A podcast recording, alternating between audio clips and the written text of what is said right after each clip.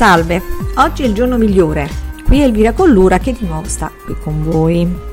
Oggi impiegherò un po' di tempo per parlarvi dei miei due ebook. Il primo si intitola appunto Adolescenza e libertà. Si rivolge a tutti coloro che eh, entrano in contatto con eh, ragazzi nell'epoca dell'adolescenza, 12-17 anni, ha di più diverso titolo, figli, nipoti, alunni, conoscenti, pazienti, eccetera. L'argomento del libro è appunto il rapporto tra la libertà e il periodo dell'adolescenza. In questo libro parlo ampiamente di come i ragazzi, ma anche noi stessi, chi è che non è stato adolescente, alzi la mano, aspiriamo tutti a sentirci liberi, in, intese soprattutto come sentirci liberi di avere pienamente, vivere pienamente la nostra vita. Nessuno di noi vuole sentirsi costretto, influenzato a fare ciò che non desidera fare. Quando ciò accade, lo spirito di libertà a volte si ribella, a volte si deprime. Questo è insito nella natura umana. Tutti i più grossi filosofi, religiosi, scrittori parlano di questo ma parlano anche di come possiamo conciliare questo anelito di libertà con lo spirito del gruppo, con le regole sociali eh, che diciamo ogni società ha, anche la più liberale e la più democratica. Fin dal giorno in cui noi educhiamo i nostri figli al controllo sfinterico, questi ultimi sono adattati all'idea di autocontrollarsi. Autocontrollo, quindi e libertà sono conciliabili? Come aiutare i ragazzi a fare questa conciliazione?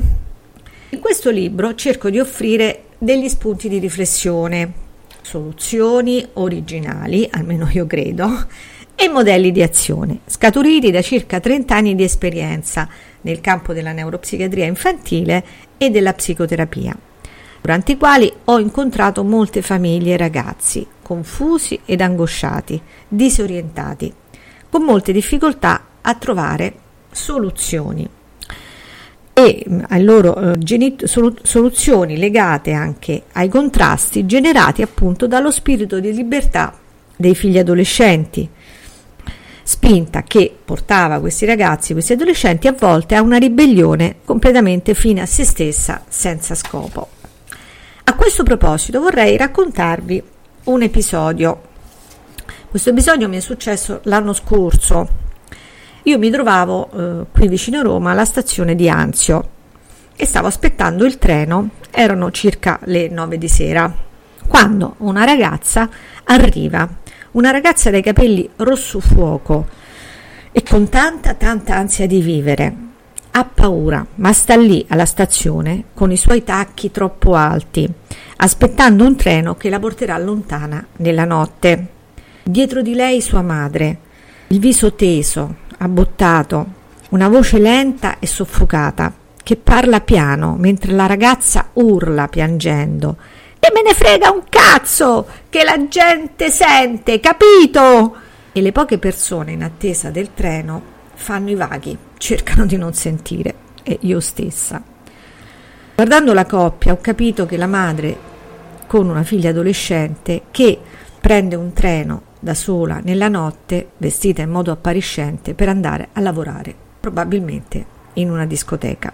Che fare quando vi si stringe il cuore e desideri ardentemente far capire a tua figlia che il suo modo di affrontare il mondo è perdente, che le strade del successo sono altre, che occorre pazienza e coraggio, che non è così che si ottengono dei risultati?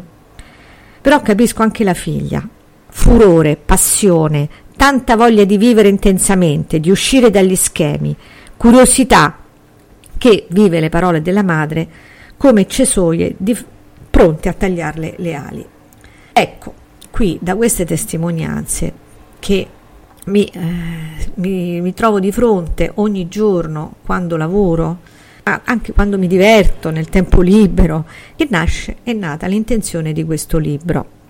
Adolescenza e libertà, quindi, in qualche modo l'adolescenza è il momento in cui la persona tutti noi ci poniamo appunto il problema di voler scegliere di che cosa scegliere e di vivere una vita piena e liberamente. Assieme a questo libro Adolescenza e libertà, in cui io cerco appunto di aiutare le famiglie, i genitori, eh, gli insegnanti, gli adulti a capire e stare insieme a questi adolescenti, a questi ragazzi e accompagnarli soprattutto con comprensione, empatia, ma anche fermezza, ad affrontare questa dinamica appunto che poi li porterà per tutto il resto della loro vita tra l'autocontrollo e la capacità di scelta, tra la libertà interiore e la libertà di azione. Sono argomenti molto complessi che io ho cercato di affrontare in maniera molto pratica, legata appunto al eh, desiderio ehm, di eh, risolvere dei problemi, di, di trovare delle soluzioni, cosa che ho tra l'altro e faccio continuamente nell'ambito della mia attività clinica. Poi parliamo del secondo ebook, che in realtà è stato il primo. Perché? Perché eh, è scaturito questo ultimo da eh, anche qui dalla mia attività di lavoro clinica in cui ho incontrato anche lì molte famiglie, molti ragazzi che non avevano voglia di studiare, che avevano in un certo senso gettato la spugna, che in qualche maniera sentivano la scuola e lo studio come qualcosa di difficile e di noioso e mh, mm, avevano detto non mi va, che cosa voglio fare? Non lo so. Che cosa vuoi fare da grande? Non lo so. Cioè tantissima confusione e le loro famiglie ancora più confuse e naturalmente di, e soprattutto chiaramente disorientate.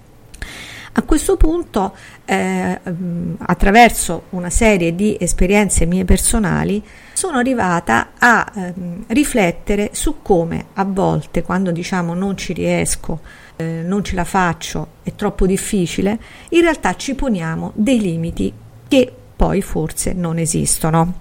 Tutto ciò che ci mette di fronte a un senso di è difficile, eh, non ce la faccio, in realtà è un alibi perché non vogliamo metterci in gioco. Quindi eh, questo come l'ho, come l'ho, diciamo, l'ho potuto capire? Anche attraverso delle mie stesse esperienze personali che mi hanno portato al passaggio graduale o anche abbastanza veloce dal senso dell'impotenza, al senso della non ce la faccio, è difficile, è impossibile, al senso della possibilità, il possibilismo, che è anche libertà, anche questo. Cioè, se io mi sento che è possibile, mi sento anche libera di poterlo impegnare, di poter scegliere. E quindi dare la possibilità a questi ragazzi di fare anche lì una scelta.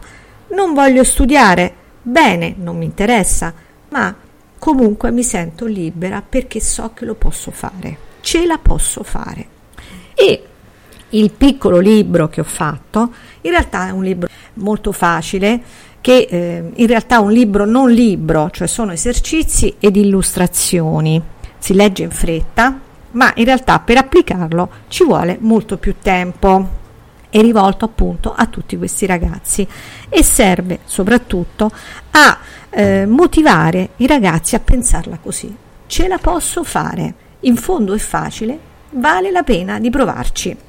A volte appunto ci creiamo dei limiti che in realtà non esistono. In questo senso vi voglio raccontare appunto un'altra storia, che è anche qui, una mia, in questo caso, una mia storia. Eh, quando ero studente, anch'io non avevo assolutamente idea, anzi pensavo che per me fosse impossibile poter scrivere un libro, ma neanche eh, forse una relazione, forse una, dire, una, ricetta, ma sicuramente un libro no. Perché eh, la mia eh, prestazione a scuola era questa. Quando mi trovavo di fronte a un tema, passavo la maggior parte del tempo a mia disposizione a guardare il foglio bianco senza riuscire a capire e a sapere che cosa scriverci. Poi l'ultima mezz'oretta scrivevo quello che mi capitava eh, per cercare di riempire il foglio e arrivavo sempre al 5, 5 e mezzo, erano dei temi corretti dal punto di vista grammaticale, ma molto chiaramente molto brevi. E quindi questo mi aveva fatto sempre pensare che io non ero capace di scrivere e quindi che naturalmente sarebbe stato impossibile che io potessi scrivere un libro. Che cos'è che poi è cambiato nel tempo? Intanto quello che è importante da cambiare è la convinzione.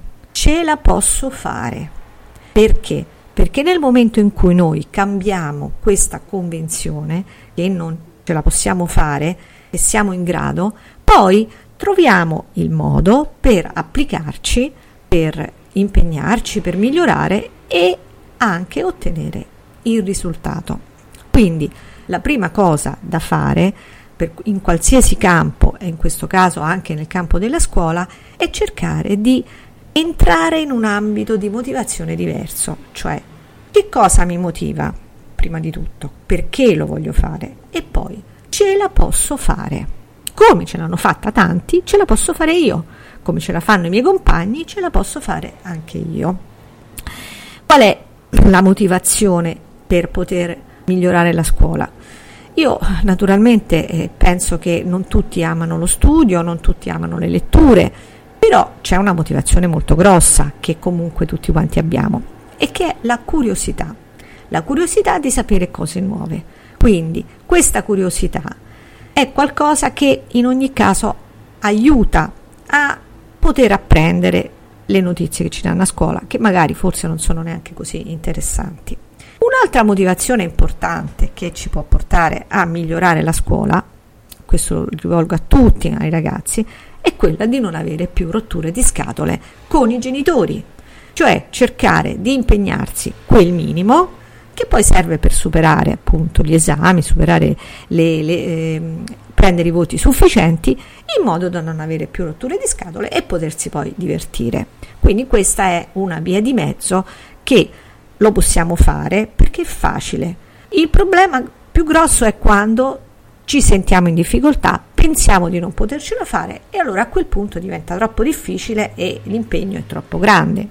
Io eh, eh, mi rivolgo a tutti quanti i ragazzi che si trovano in quest'epoca, a quest'età e vi dico, se pensate di non potercela fare, questo è una convinzione errata, perché come voi siete come tutti gli altri, come ce la fanno gli altri, ce la potete fare voi. Se volete un aiuto, il leggere il mio piccolo ebook Ce la posso fare è un aiuto meraviglioso, semplice, facile, non dovete impegnarvi più di tanto, ma vi dovete anche un po' divertire. A questo punto vi saluto, penso di avervi comunque impegnato abbastanza ad ascoltare eh, diciamo, la mia voce. Vi ricordo sempre che oggi è il giorno migliore, qualsiasi azione, qualsiasi convinzione, qualsiasi cosa vogliate intraprendere, fatelo oggi. Vi ringrazio tantissimo, buona giornata, Elvira Collura.